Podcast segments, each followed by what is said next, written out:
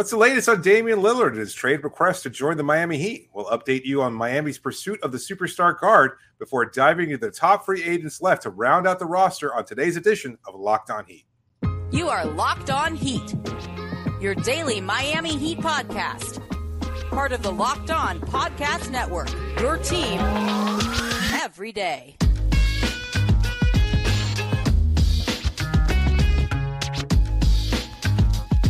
Okay, let's jump in. Welcome to Locked On Heat, your daily podcast on the Miami Heat. I'm Wes Goldberg here, as always, with Dave Ramil. However you're tuning in, on YouTube, Odyssey, or your favorite podcast app, thank you for making Locked On Heat your first listen every day. Today's episode is brought to you by PrizePicks. First-time users can receive a 100% instant deposit match up to $100 with the promo code Locked On. That's prizepicks.com, promo code Locked On. Good show for you today. We're going to get to our top remaining free agent fits for the Heat, go in depth into Thomas Bryant's fit in Miami, go a little bit pros and cons there. But let's start with the latest on Damian Lillard, who wants more than anything to go to Miami. And the Blazers appear to be playing hardball. But let's just get into some of these sticking points here, David. Obviously, the big one is Tyler Herro and his involvement in a potential trade here. I want to get to some of the other things that could crop up down the line. But the biggest priority right now is Tyler Herro. Some reporting around it seems like maybe Brooklyn can get involved as a third team to take Tyler. The Trailblazers don't want to take Tyler Herro because they feel like they have too many guards already on the roster. They kind of want to shift that asset somewhere else, maybe get some more picks, maybe a wing back, something else that they feel like fits with their rebuild.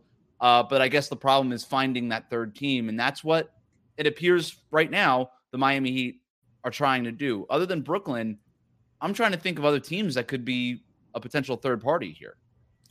I mean, Utah has shown some interest in acquiring Damian. I think there are a couple. I mean, obviously, there's a few other teams that want Damian themselves, and whether or not they have that kind of space. San Antonio is another potential option. I don't know what they would return in exchange for Tyler Herro's services. There's a few different potential landing spots here, but I think it's just a very strange shift in the conversation during Tyler's career. And we've talked about this before regarding Tyler, and even just how Heat fans tend to view him. Like, this is a guy who has been perpetually on the trading block for the last couple seasons. And I think we've been very consistent in saying that he is a player with all-star potential down the road of his career. And I think he's shown enough to emphasize that over the course of his career. And yet he's viewed as a negative asset, as a player you wouldn't want. And I can understand also, I mean, we had Mike Richmond on here, host of Locked On Blazers, just last week, talking about why would Portland even want a player like Herro in exchange for, Damian Lillard. And I get that there is a surplus of shooting guards there. They've already got a couple players that kind of fit that role. They've got Scoot Henderson on the roster already, et cetera. So I understand maybe from Portland's perspective that they wouldn't want Tyler Herro.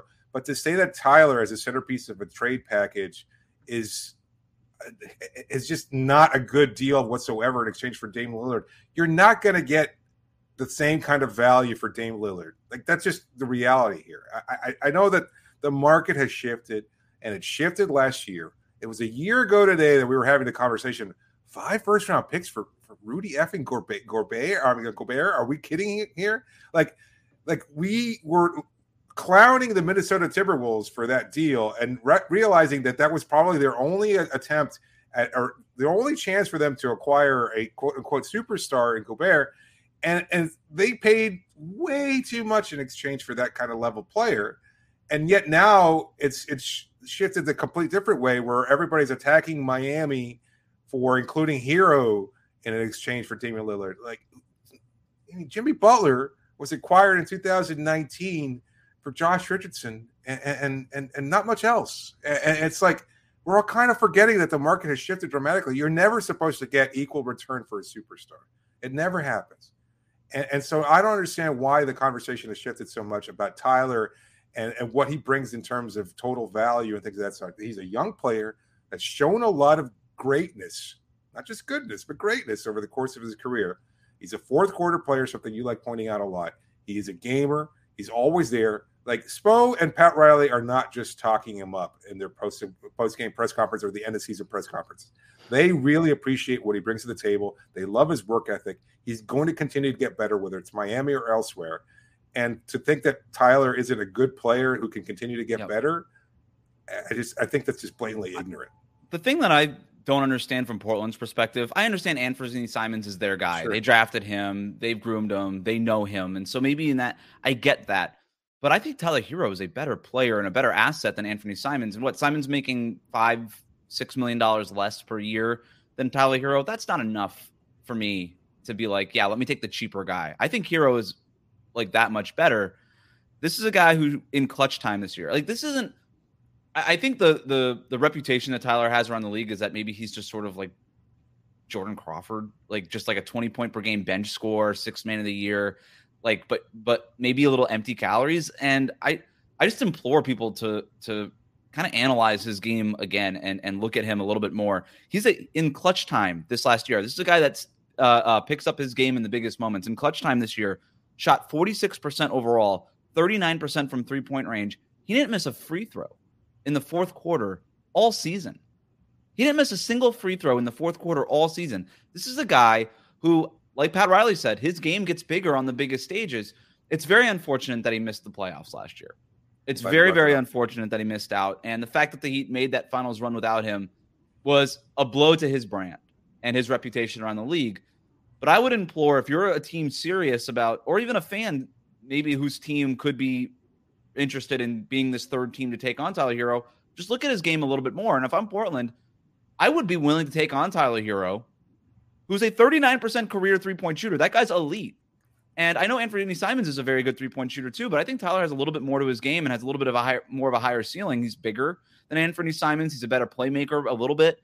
Certainly a much better rebounder. Like, I like Herro more than Simons as an asset. Like, I would just take Tyler and then just try to flip Anfernee Simons. And if you're Portland, I don't know, maybe you have an easier time doing that given Simons' salary, his contract. So I don't know. I find, like you, the discourse around Tyler Herro a little misguided and a little strange. Is he good enough to be the centerpiece of a trade for a player like Damian Lillard? No, he's not. But you're not really finding that anywhere else. You know, like you're not getting that blue chipper from anybody else for Damian Lillard. And you pointed this out yesterday, David. That's kind of on Portland. You should have traded Damian 2 years ago. If you did that, maybe you would have had a better chance. It was before the huge extension that's going to pay him $60 million+ when he's 36 years old. You would have had still some time left on the original contract. And he would have been younger. He would have been just turning 30, maybe just over 30 years old. Like, and there was a lot of teams a couple of years ago that could have used a guy like Damian Lillard. But now he's 33. He's got that huge contract that nobody's going to want to pay when he's 35, 36 years old, other than maybe the Miami Heat and maybe Philadelphia, maybe some other teams. But, like, I don't buy Utah as being interested. And Danny Ainge just being like, I want to screw over Pat Riley, does not appear to me to be enough of a motivation to kind of ruin his whole rebuild that he worked so hard and did such a great job doing in Utah. San Antonio, interesting. I don't buy it. Damian's too old. They just drafted Wembanyama. He's not ready to be the co-pilot of a championship team just yet, as talented as he is. So I look around the league, and this just might be the best that Portland can do, and sucks. I get it. It's not good enough for Damian Lillard. It's not. But it might be the best you can do. And if Damian wants out and you're already committed to trading him, this just might be it. Yeah, I also think, like, whatever team is interested in acquiring Damian Lillard, I have to wonder why that's the case when he's clearly stated he wants to go to a contending team. None of those teams are contenders. Right. Philadelphia, depending on what happens with James Harden, maybe they're in that conversation. I suppose you can make that argument for Boston. Utah's really good. San Antonio, obviously, they've got Wembanyama there. I know that there's potential there, but You're gonna make a move to acquire a disgruntled star in the tail end of his career that's looking to play in one specific location with one ultimate goal of winning a championship. That's a hell of a gamble to toss away any of your potential assets or whatever you might have. And I would say that if they do engage Portland in those kind of talks, I would wonder if they were just inserting themselves and using this kind of whole conversation as leverage themselves so that they could be that third team to reroute whatever assets are necessary in order to get something themselves, even if it's not ultimately Lillard. Because I keep seeing so much of this, and it feels like it's almost a foregone conclusion that Lillard winds up in Miami. I just don't see any other team. Chris Haynes on his podcast with Mark Stein saying, it's Miami, it's Miami, it's Miami. Brian Windhorst, ESPN, saying he still thinks that Miami ends up getting this. Look, we've seen this just Kevin Durant just did it, right? There was a whole bidding war for Kevin Durant. Phoenix ended up getting him. Now, Phoenix offered really good stuff. Mikal Bridges, Cam Johnson, a bunch of first-round picks. Like, that's he don't have that many first-round picks right now. Like, there's a bunch of stuff. But, again, I just don't like Boston. Like, I don't know. I just – are they really going to put Jaylen Brown on the table? Like, all the reporting around him kind of indicates that they're not. The reporting around Philly is that they don't want to put Tyrese Maxey on the table. And even if they do, you're still kind of in the same situation as if you're Portland. You're still getting another guard back in return for Lillard that you'd have to find that third team that wants Maxey. I think Maxey's an awesome player, but like you're still just sort of dealing with the same thing. Right. So in terms of sticking points, this is what we're dealing with in terms of sticking points. I don't think Utah will be involved as the third team for Tyler. I do think that Danny Ainge, unless he absolutely adores Tyler Herro and looks at him as like the final piece of their rebuild, which I don't think he does. Or else we'd have Donovan Mitchell in Miami, right? Perhaps, but I also think that there is something about Danny Ainge not wanting to help Pat Riley, and I don't think he's going to want to be the third team to help facilitate Pat Riley getting Damian Lillard. I think he's happy enough with his team, and I don't think he's that in love with Tyler Herro. I don't know. The Spurs are interesting. Could you move Tyler to San Antonio and then send like Keldon Johnson to the Portland, who's more of a wing, kind of fits that need? I don't know. That's interesting to me, I guess, if I'm San Antonio, but are you really getting an extra pick out of that? I don't know. I guess that's part of the negotiation process, but this is the sticking point. There's one other sticking point that I do want to bring up. It's not a factor now, but it could be a factor if and when Miami finds that third team for Tyler Herro. We're going to talk about that next here on Locked On Heat, but first, David, tell listeners about our sponsor. Today's episode is brought to you by PrizePicks, daily fantasy sports made easy, and it's never been easier than it has been with PrizePicks. It's just you versus the projected numbers. You pick 2 to 6 players and they score more or less than those PrizePicks projections. You can win up to 25 times your money. It's no competing against other people, just you versus the numbers. And they offer projections on any sport imaginable, whether it's the NBA, Major League Baseball, men's and women's college sports, European sports, cricket, boxing, you name it. PrizePicks has you covered. Entries can be made in 60 seconds or less. It's that easy. Safe and fast withdrawals, and currently operational in over 30 states and Canada. So download the PrizePicks app or go to prizepicks.com to sign up and play daily fantasy sports. First-time users get a 100% instant deposit match up to $100 with the promo code LOCKEDON. If you deposit $100, PrizePicks gives you $100 back. If you deposit $50, PrizePicks will give you $50. So use that promo code LOCKEDON, but only by downloading the PrizePicks app or going to prizepicks.com to play daily fantasy sports today.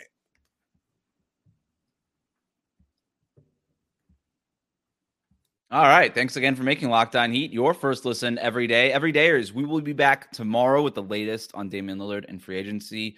NBA, longtime NBA scribe Howard Beck joins us on Thursday. So make sure that you're subscribed on YouTube and on your favorite podcast app. All right. Before we get to our top remaining free agents for the Heat, one other sticking point. If and when the Heat do find that third team for Tyler Herro to facilitate this Damian Lillard trade, I think a real sticking point in the negotiations after that point would be the inclusion of Caleb Martin. Finding a third team for Herro that sends assets of value back to the Blazers, that's the priority right now, okay? That's obviously the priority right now. But another issue that could crop up is whether or not they do include Caleb Martin in a deal. I've been told that the Heat would prefer to keep Caleb Martin. They view him as an important part of a championship contender built around Damian Lillard, Jimmy Butler, and Bam Adebayo. But he's also a very valuable player on a valuable contract, 27 years old. I don't know that he would be an ideal fit for Portland, just given their age range, but you could also see why they would want him, and maybe they could even flip him for some value down the line. So, like I said, I've been told that the Heat would prefer to keep Caleb Martin in any kind of deal. He's not untouchable the way that Jimmy and Bam is. That's right. But he's up there on their list of priorities of guys that they want to keep. They view him as a key part of what could be a championship team next year. Yeah, I mean, the third highest ranked current player, asset, whatever you want to call. I know it's a dehumanizing language that we've used or gotten used to using, but at the same time, like, yes, he has great value in the Heat organization, but I don't think that holds up anything. I think kudos to Miami, Pat Riley, and the front office for putting together what's largely viewed as a negative package or a substandard package in exchange for Dame Lillard, knowing that, there's a chance they can get Lillard because, again, everything seems to be pointing that general direction anyway. knowing that if you have to outbid another team, that maybe the final straw is to say, okay, fine, you can take Caleb Martin. But I don't think there's any denying that Miami would be willing to include him if that's the final straw. But yes, also to reiterate, kudos to Miami for saying, you know what, this is where we draw the line. It's here and then no further. And we want to keep Caleb Martin. And I think that makes a lot of sense. Like that's what you're supposed to do when it comes to negotiations. I know I took a hard stance on Portland yesterday and Portland's GM, Joe Cronin, but I understand that was different. I understand his role is to make Portland better, but there were also numerous opportunities to do so without having to go through this, as you put it yesterday, the dog and pony show of making this a public display of saying, no, we're going to entertain lots of different offers. We're going to do all this, knowing also that they're going to jeopardize their relationships with players around the league and things of that sort. And it's weirdly messy. I thought the whole thing here was to not make this messy. You've got Damian Lillard on Twitter being like calling out Blazers fans, asking like what he did wrong, that he always felt like he was a stand-up guy. I don't know. I guess maybe this proves that there's no way for things like this to happen, for superstars to get traded without it just being messy. There's no such thing as a divorce that isn't messy, I suppose. We've never seen it. It sucks from a basketball fan perspective who has loved watching Damian Lillard in Portland and is such an important part of that franchise, has watched him play in the Rose Garden. And it's an experience. He's beloved the way that Dwayne Wade was beloved in Miami. And it's just, and I get why Blazers fans feel so strongly about it. I understand it, but I wish it wasn't this messy. And unfortunately it feels like it's not there yet. I feel like there's still, maybe there's a way to come back from it, but it's getting close, man. Like we're kind of teetering on the edge here of it kind of not being recoverable here, but it's Steph and Giannis, right? Like these are the only two players that have the same kind of built-in goodwill as far as being like the centerpiece players. And both of them have won championship for the respective organizations. So it's like, there's no direct comparison to what Dame's doing. Like Dame has done everything possible for that city, for that franchise. And they just haven't been able to put together a good enough team, and it hasn't been on him. And it has not been on him, and it feels like if the package going back was a little bit better, that it would be less, like Blazers fans would obviously be less upset. If you were getting a blue-chip young player back, you would be less upset, and I understand that part of it. But also, if you were the Blazers and you wanted that blue-chip young player back, well, then you should have traded Damian 2 years ago or a year ago. You know, there were rumors last year that you could have done it, and you probably would have gotten more value at that point, but... let's move on to free agency. It's still happening. The Heat made some moves. They still have 12 players under contract. It could be even fewer than that if they do end up consolidating a few of these deals to go ahead and get Damian Lillard. So we're going to run through our top 3 best remaining free agents with their fit with the Miami Heat in mind. You want to go first? There's not a lot of different options. Because again, even when we were doing this prior to the start of free agency, you know, our list was a lot longer and it would still could not include a number of players just because of the reality that Miami cannot pay anybody anything. Like there's not a lot of money available. Nothing more than the minimum. Yeah. Now there has been some discussion that maybe they could, because of the trade of Victor Oladipo, which has yet to be finalized, that they'd have access to a mid-level exception. The taxpayer mid-level would be like $5 million. They could. And maybe that's something that certain free agents are waiting on. There are a number of free agents that are sort of waiting on the Damian Lillard trade, and then maybe to a lesser extent the James Harden deal that may or may not happen, that are just sort of waiting for this to go down. And there's a lot of things that are sort of held up on the team's ends too, saying, okay, like, are we going to be this third team? Like, what do we got to do? How much cap space do we want to maintain in case we do want to be a team that's involved in one of not just the Damian Lillard trade, but the James Harden deal, right? And after the James Harden deal, what's the snowball effect of something like that? So talking with some agents today, this morning, it feels like it's not just, hey, here's the offer, let's go ahead and sign you. Like the Damian stuff and the James Harden stuff is sort of grinding the gears a little bit in free agency. So there's that. With that in mind, though, I do have one player that I think should be at the very top of Miami's list, and I didn't have him on my original list because I didn't think he was gettable. But after a few days of free agency, he's still available. And given how the Heat got Josh Richardson for the minimum, I'm not going to count the Heat out. And that player is Christian Wood. And it's a player that Yahoo's Jake Fisher, in front of the show, reported that Miami had interest in kind of within right before free agency officially began. 6'11", power forward center, hasn't really been able to stick anywhere. Detroit, Houston, Dallas, New Orleans. New Orleans, I forgot about that. Every time he leaves, he kind of like leaves with every coaching staff sort of grumbling, like, yeah, that guy's not a serious player. Super skilled, all the talent in the world, not a serious basketball player. But man, he's a really good rebounder. He's a 38% three-point shooter over the last four seasons on real volume, not on fake center volume, on real three-point volume. That guy in Miami skills, is very intriguing. And I wonder if he's sort of your one dude who you're trying to kind of wrangle in and buy into Heat culture. I wonder if there were a team to get the most out of Christian Wood and help him maximize that skill set, it would be the Miami Heat, wouldn't it? Yeah, it makes a lot of sense for him and for the Heat. Like you take a risk on a player that has burned some bridges and left a lot of sour taste across many different mouths. And at the same time, he's got the skills. There's no denying that. He's had a really rocky start to his NBA career, and he hasn't helped himself. Like he's had a higher opinion of himself than others. And you kind of have to have that ego in order just to get to the NBA in the first place. Like you have to have that incredible belief in yourself, but that doesn't change the fact that he's viewed himself as a superstar when he probably has not been. But if there's a team that bridges. Right. I mean, he burnt that bridge. And by the trade deadline, there was already reports out of Dallas, like he ain't coming back. Like he burnt that bridge. And by the way, Jason Kidd, feel like he's just waiting for you to burn his bridges, but correct. Right. But yeah, but in Miami's case, like they'll take that chance. You've got the talent. They'll get you to understand what's the priority here.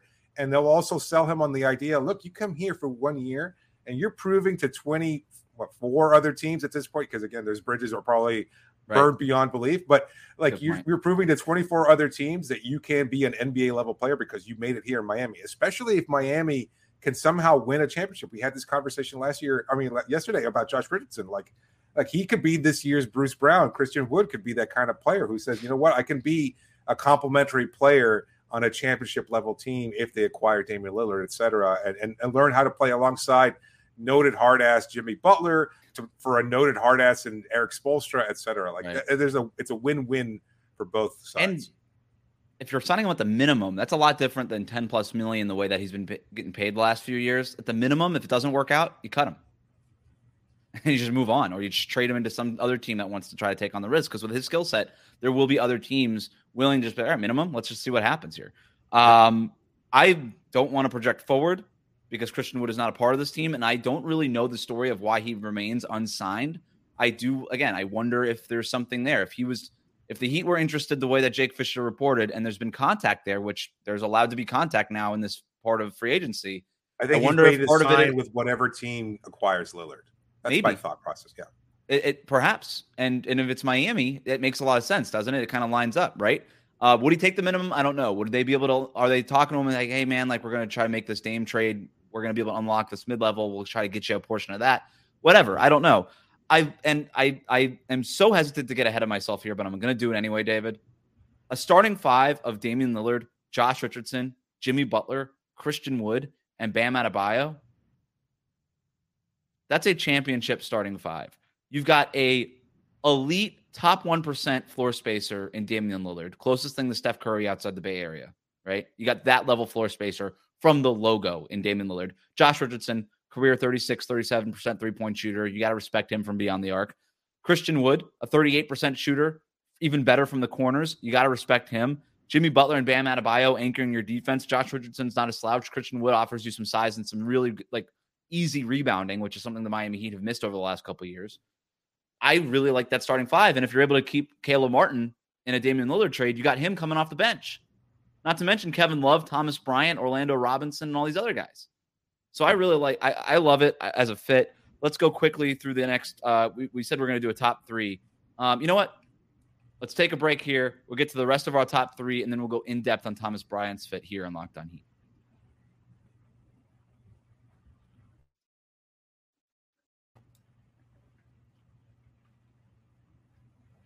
Thanks for making Locked On Heat your first listen. Every day, everydayers, we're going to be back tomorrow with the latest on Damian Lillard and on free agency. Join us later this week with Howard Beck to talk about the latest on the Dame situation. Make sure you're subscribed, YouTube, your favorite podcast app. Before we get to the Thomas Bryant pros and cons, I got two more free agents for you. I think you still have two more for me, right? Christian Wood was on your list? He is, but I think he's on an obvious one. So I'll throw in a third name as well. Go ahead. Well, let me kick it off with that. PJ Washington. I know he's a restricted free agent, so that's very difficult to see it work. I just don't know what Charlotte's plans are. Mm-hmm. It doesn't seem realistic that Miami has any alternative other than to use that exception there to try and woo him over here. And I don't know why Charlotte just lets him go. Have they even extended the qualifying offer to him yet? Yeah, he is a restricted free agent. So, he's officially picked up the qualifying offer. Okay. Yeah. So, it seems unlikely. But, you know, that's in the wheelhouse of what Miami would ideally be able to get in free agency with the remaining players available. A young player stretches the floor, young enough, athletic enough, good complementary skill set, et cetera. I'm not a big PJ Washington guy. I don't think he offers enough size. You know how I feel. I feel like he's a finesse player masquerading as the next Draymond Green, and I just whatever. I like Dario Saric. He's still available. Weird thing happening on the Saric front. It was being reported by a friend, Monty Poole from NBC Sports, who does a great job covering the Warriors out there in the Bay Area, that it was extremely likely that he was going to join. Saric was going to join the Warriors, and then it just didn't happen. And then you see the Warriors kind of routinely striking out on some of their targets. They reportedly were very interested on Eric Gordon. Eric Gordon signs with Phoenix instead. They go out and get Corey Joseph, who I actually liked for an option for Miami as a backup point guard, but he's now with Golden State. But Saric is just sitting there. It feels like they have a need, right, at power forward, the Warriors do, or for that spot in the front court, and you just haven't signed him. So I don't know what the holdup is for Dario Saric. What maybe was a likely scenario that he was going to join Golden State is maybe a little bit less likely. Maybe he's waiting, too, to see how some of these things play out if he really is intent on joining a contender. Maybe he was thinking that Draymond Green was going to leave and he was going to walk in and be the – I don't know. I have no idea what was going on in Golden State. I guess I could have checked in with some of the people I still know over there, but I didn't do that. But I like him for the Heat a lot, even if they don't get Christian Wood, even as a starting option potentially, Dario Saric. Yeah. So I got him. One more I got is Malik Beasley, 38% career three-point shooter. That's all he really does. But if you're looking to replace some shooting and have some shooting come off the bench, you could do a lot worse than Malik Beasley. I've got Wenyen Gabriel. You had him on your original list too. Yeah, I think he's still available. He's young, raw, but again, you can take the time to coach him up, and he fits a need at the four. Darius Baisley, we talked about that with Howard Beck last week, as a guy who could slide into Heat culture, so he's another available player there. Aside from that, I mean, that's still your biggest area of need. You've locked up basically the center position with Thomas Bryant that we'll talk about in a second. You're going to acquire Damian Lillard probably, or at least that's the goal here. You've still got Kyle Lowry. Who knows what his status will be at the end of the season, or off season rather, but I still think he's going to be a member of this Heat organization moving forward. You've got Josh Richardson that you signed there to lock up the two. You got Caleb who can float in there, Duncan Robinson, whoever is left on this roster afterwards. I still think you need to lock up a power forward. So that's kind of where my mind's at, and I'm sure Miami's front office is as well. And, depending on what happens with Damian Lillard, if you do end up sending out like a Duncan Robinson and things like that, you might need shooting. You might need things. But I think the Heat, the priority right now is to go ahead and go get Damian Lillard and then round out the rest of the roster afterwards after you see what ultimately happens and what this. What do you think of Jermichael Green? I think there's it's that classic player that a lot of teams can talk themselves into and then ultimately have the Jermichael Green experience and don't really bring him back. Whatever. All right, Thomas Bryant, we promised we would go in-depth. We're going to try to do this for all the guys that the Heat do bring in this offseason. We talked a little bit about like surface level elevator pitch stuff with Bryant, Josh Richardson, some of these other free agent moves on Monday's show, but did a little bit more of a film dive on Thomas Bryant this morning. I'm not less enthusiastic about Thomas Bryant and his fit with the Heat, but I feel like I'm a little bit more sober-eyed on what it is that Thomas Bryant is.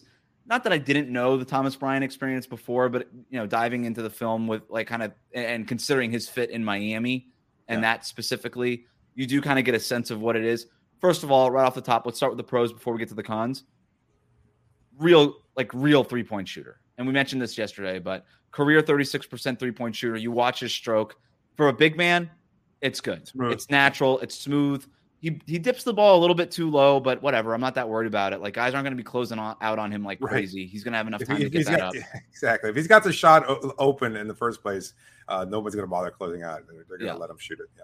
Loves to trail the play and kind of settle into a spot beyond the arc on the break or even in the half court and just kind of find spots. And he's pretty good at that. Like, he could find a spot and hit open shots, and he makes himself available, which I like. The rebounding is real. Like, his rebounding rate is, like, top notch. I mean, we're talking about like a 17% overall rebounding rate, which is elite. 22% last year defensive rebounding rate, which is elite. Offensively, he's going to get you a couple of offensive rebounds every night. And that could be very useful for Miami in the half court offense where they've struggled, you know, over the last couple of years. If you can get a couple of freebie points that way on putbacks, you know, that's huge. And at 6'11" with a 7'6" wingspan, got the size. He walks in day one, easily the biggest player on the Heat's roster. Like, easily the biggest player that the Heat have had basically since Hassan Whiteside, you know? And so I love all of that. Any other pros that we want to get to before the cons? No, I mean, he's experienced, he's well-traveled, and I think that's a plus, but it's also to a detriment. I think that's probably one of his biggest cons is that he's had a hard time finding his place because he's been injured. He's been coming back from injury. And then last year, on a team with championship expectations in Los Angeles and having to find a way to adjust playing alongside LeBron James, not a simple task for anybody. And he didn't play in the playoffs. He was out of the rotation for Denver. Like, he's got a ring and congrats, but Jeff Green was their backup center in the finals, as Heat fans saw. And Jeff Green was 36 years old. Well, Jeff Green was even the backup center when it was against the Lakers. Like, he was out of the road. He played 0 minutes in the playoffs. He got in for garbage time for a few seconds, and that was it. So the problem with it, and the reason why that is despite the offensive skill set and how promising he is, defensively, he's a mess. He's an absolute mess defensively. Despite the size, he gets bumped off his spot really easily. He gets muscled around. He gets himself out of position, does not do his homework early in defensive possessions. He's out of position, so he ends up, you know, sliding his feet, caught off balance, and that's why he gets pushed off his spot so easily. It's also why he fouls a ton. This guy averages more than 3 fouls per 36 minutes. He can't stay on the floor. He's always behind the play. He's not a physical player despite the size, and offensively you see some of that too. He's not a good screen setter. He's not freeing up teammates with his screen setting. He does prefer. He's a finesse guy. He prefers to kind of pick and pop without really doing the pick part of it. He doesn't get to the hoop as much as you'd like for a guy with like a 9-foot-plus standing reach. He's actually, like, for the first part of his career, was averaging per season as many dunks as he had 3-point attempts. Like, that's not okay for a 7-footer, right? As much as you like the 3-point shooting, you need him to dunk more as a roll threat. Last year, he started to get back on track. It was double as many dunks as he had 3-point attempts. So he's starting to trend in the right direction, but you like him to be a little bit more physical. I think that's what the Miami Heat's bet is like they see the skill set and the size here, and they say, in our system, you are going to be challenged to make contact, challenged to be physical. We're not going to let you – you're not going to get away with a half-hearted screen in Miami. You're just not going to be able to do it. If anything, you need to set more illegal screens, right? So take some lessons from Bam Adebayo and become a genius at the art of the illegal screen. Like, that's what we need you to do. Get super physical, almost injure guys with your screen setting, right? Brick wall stuff. That's what we need from you. And if he can do that, I think he's got I think he could be Miami's long-term answer at backup center, because it was an issue that kind of came to a head in the NBA Finals, right? They cycled through Dwayne Dedman, Orlando Robinson, Omer Yurtsev, and they wanted to be a backup center. Ankle injury in training camp never was a factor. End up with Cody Zeller. They tried Kevin Love at the backup 5, Haywood Highsmith at the backup, just cycling through all these different guys and never really found an answer that they felt really comfortable with. And if Thomas Bryant can be a more physical, committed defensive player, I think he could be that guy for them.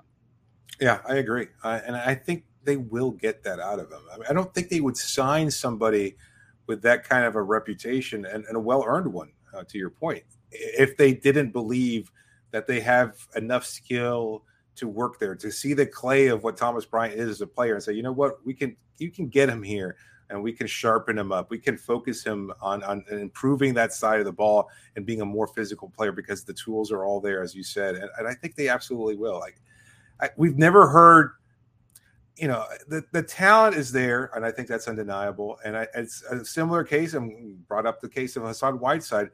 you know, Whiteside with all the physical tools in the world, but there were already a lot of questions about his drive and everything else like that. And he was a functional player for a year and a half before he got paid a whole hell of a lot of money here. So I think, again, Miami will do what they do best, which is to say to players, look, you come in here and you work hard for a year in our system and follow our rules and play physical and do everything you need to, you're going to be able to go out there and get paid. Yeah. And that's a hell of a thing for a player to hear, because now all of a sudden there's a clarity to what I'm doing. And he has to consider that too. I mean, look, he was in Washington. He got hurt after a really, really good season that everybody's almost largely forgotten. He played only 50 games over the course of two seasons. And remember all the chaos in Washington, new coaches, the trading of John Wall, Bradley Beal injury, John Wall injury, et cetera. Like, there was so much going on there. Develop there, yeah. Yeah, and you know, again, then to go from there to all of a sudden having to play with LeBron James and his no BS.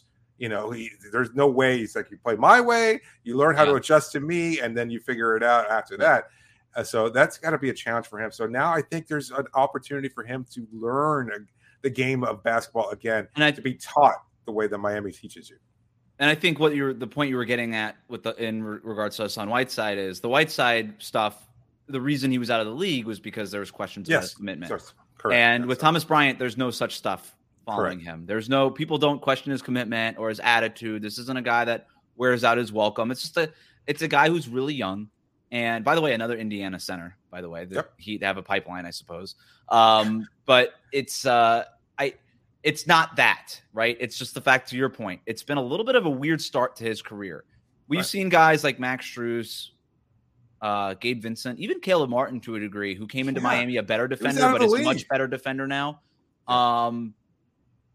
Just specifically not just making them good defenders, but making them more physical defenders. Like the way that Max and Gabe fought through screens in the playoffs, like just watch that stuff. That's the stuff missing from Thomas Bryant. Look, he's got bricks for feet. Sometimes he's slow to close out. Like there are things. He's also enormous. That's going to happen with big guys like that. So look, there's only one way to go, but up for Thomas Bryant. Dunks and threes has a great kind of catch-all defensive block box plus minus kind of stat that takes a bunch of these kind of stats into consideration. They had him as the fourth worst rated center in the NBA. That's really bad. It's really, really bad. Nowhere to go but up. And I think his skill set is better than that. And I think the Heat believe that. That's why they brought him in, and they're betting they get more out of him. And to your point, dude's got a player option in that second year. So if he does have a great year, you can opt out and go get paid next summer. A lot of motivation to do it too. All right, that'll do it for us today. Thanks again for making Locked On Heat your first listen every day. Every day, we're going to be back tomorrow with the latest on Damian Lillard, free agency. Howard Beck joins us later in the week. We're going to do a deep dive on Josh Richardson and what he can provide the Miami Heat again at some point this week too. So make sure you are subscribed on YouTube, like the videos on YouTube, comment on YouTube, and make sure you follow us on your favorite podcast app, Apple, Spotify, Odyssey, wherever it is that you listen to your podcast, David. Thanks for listening. You got it, Wes.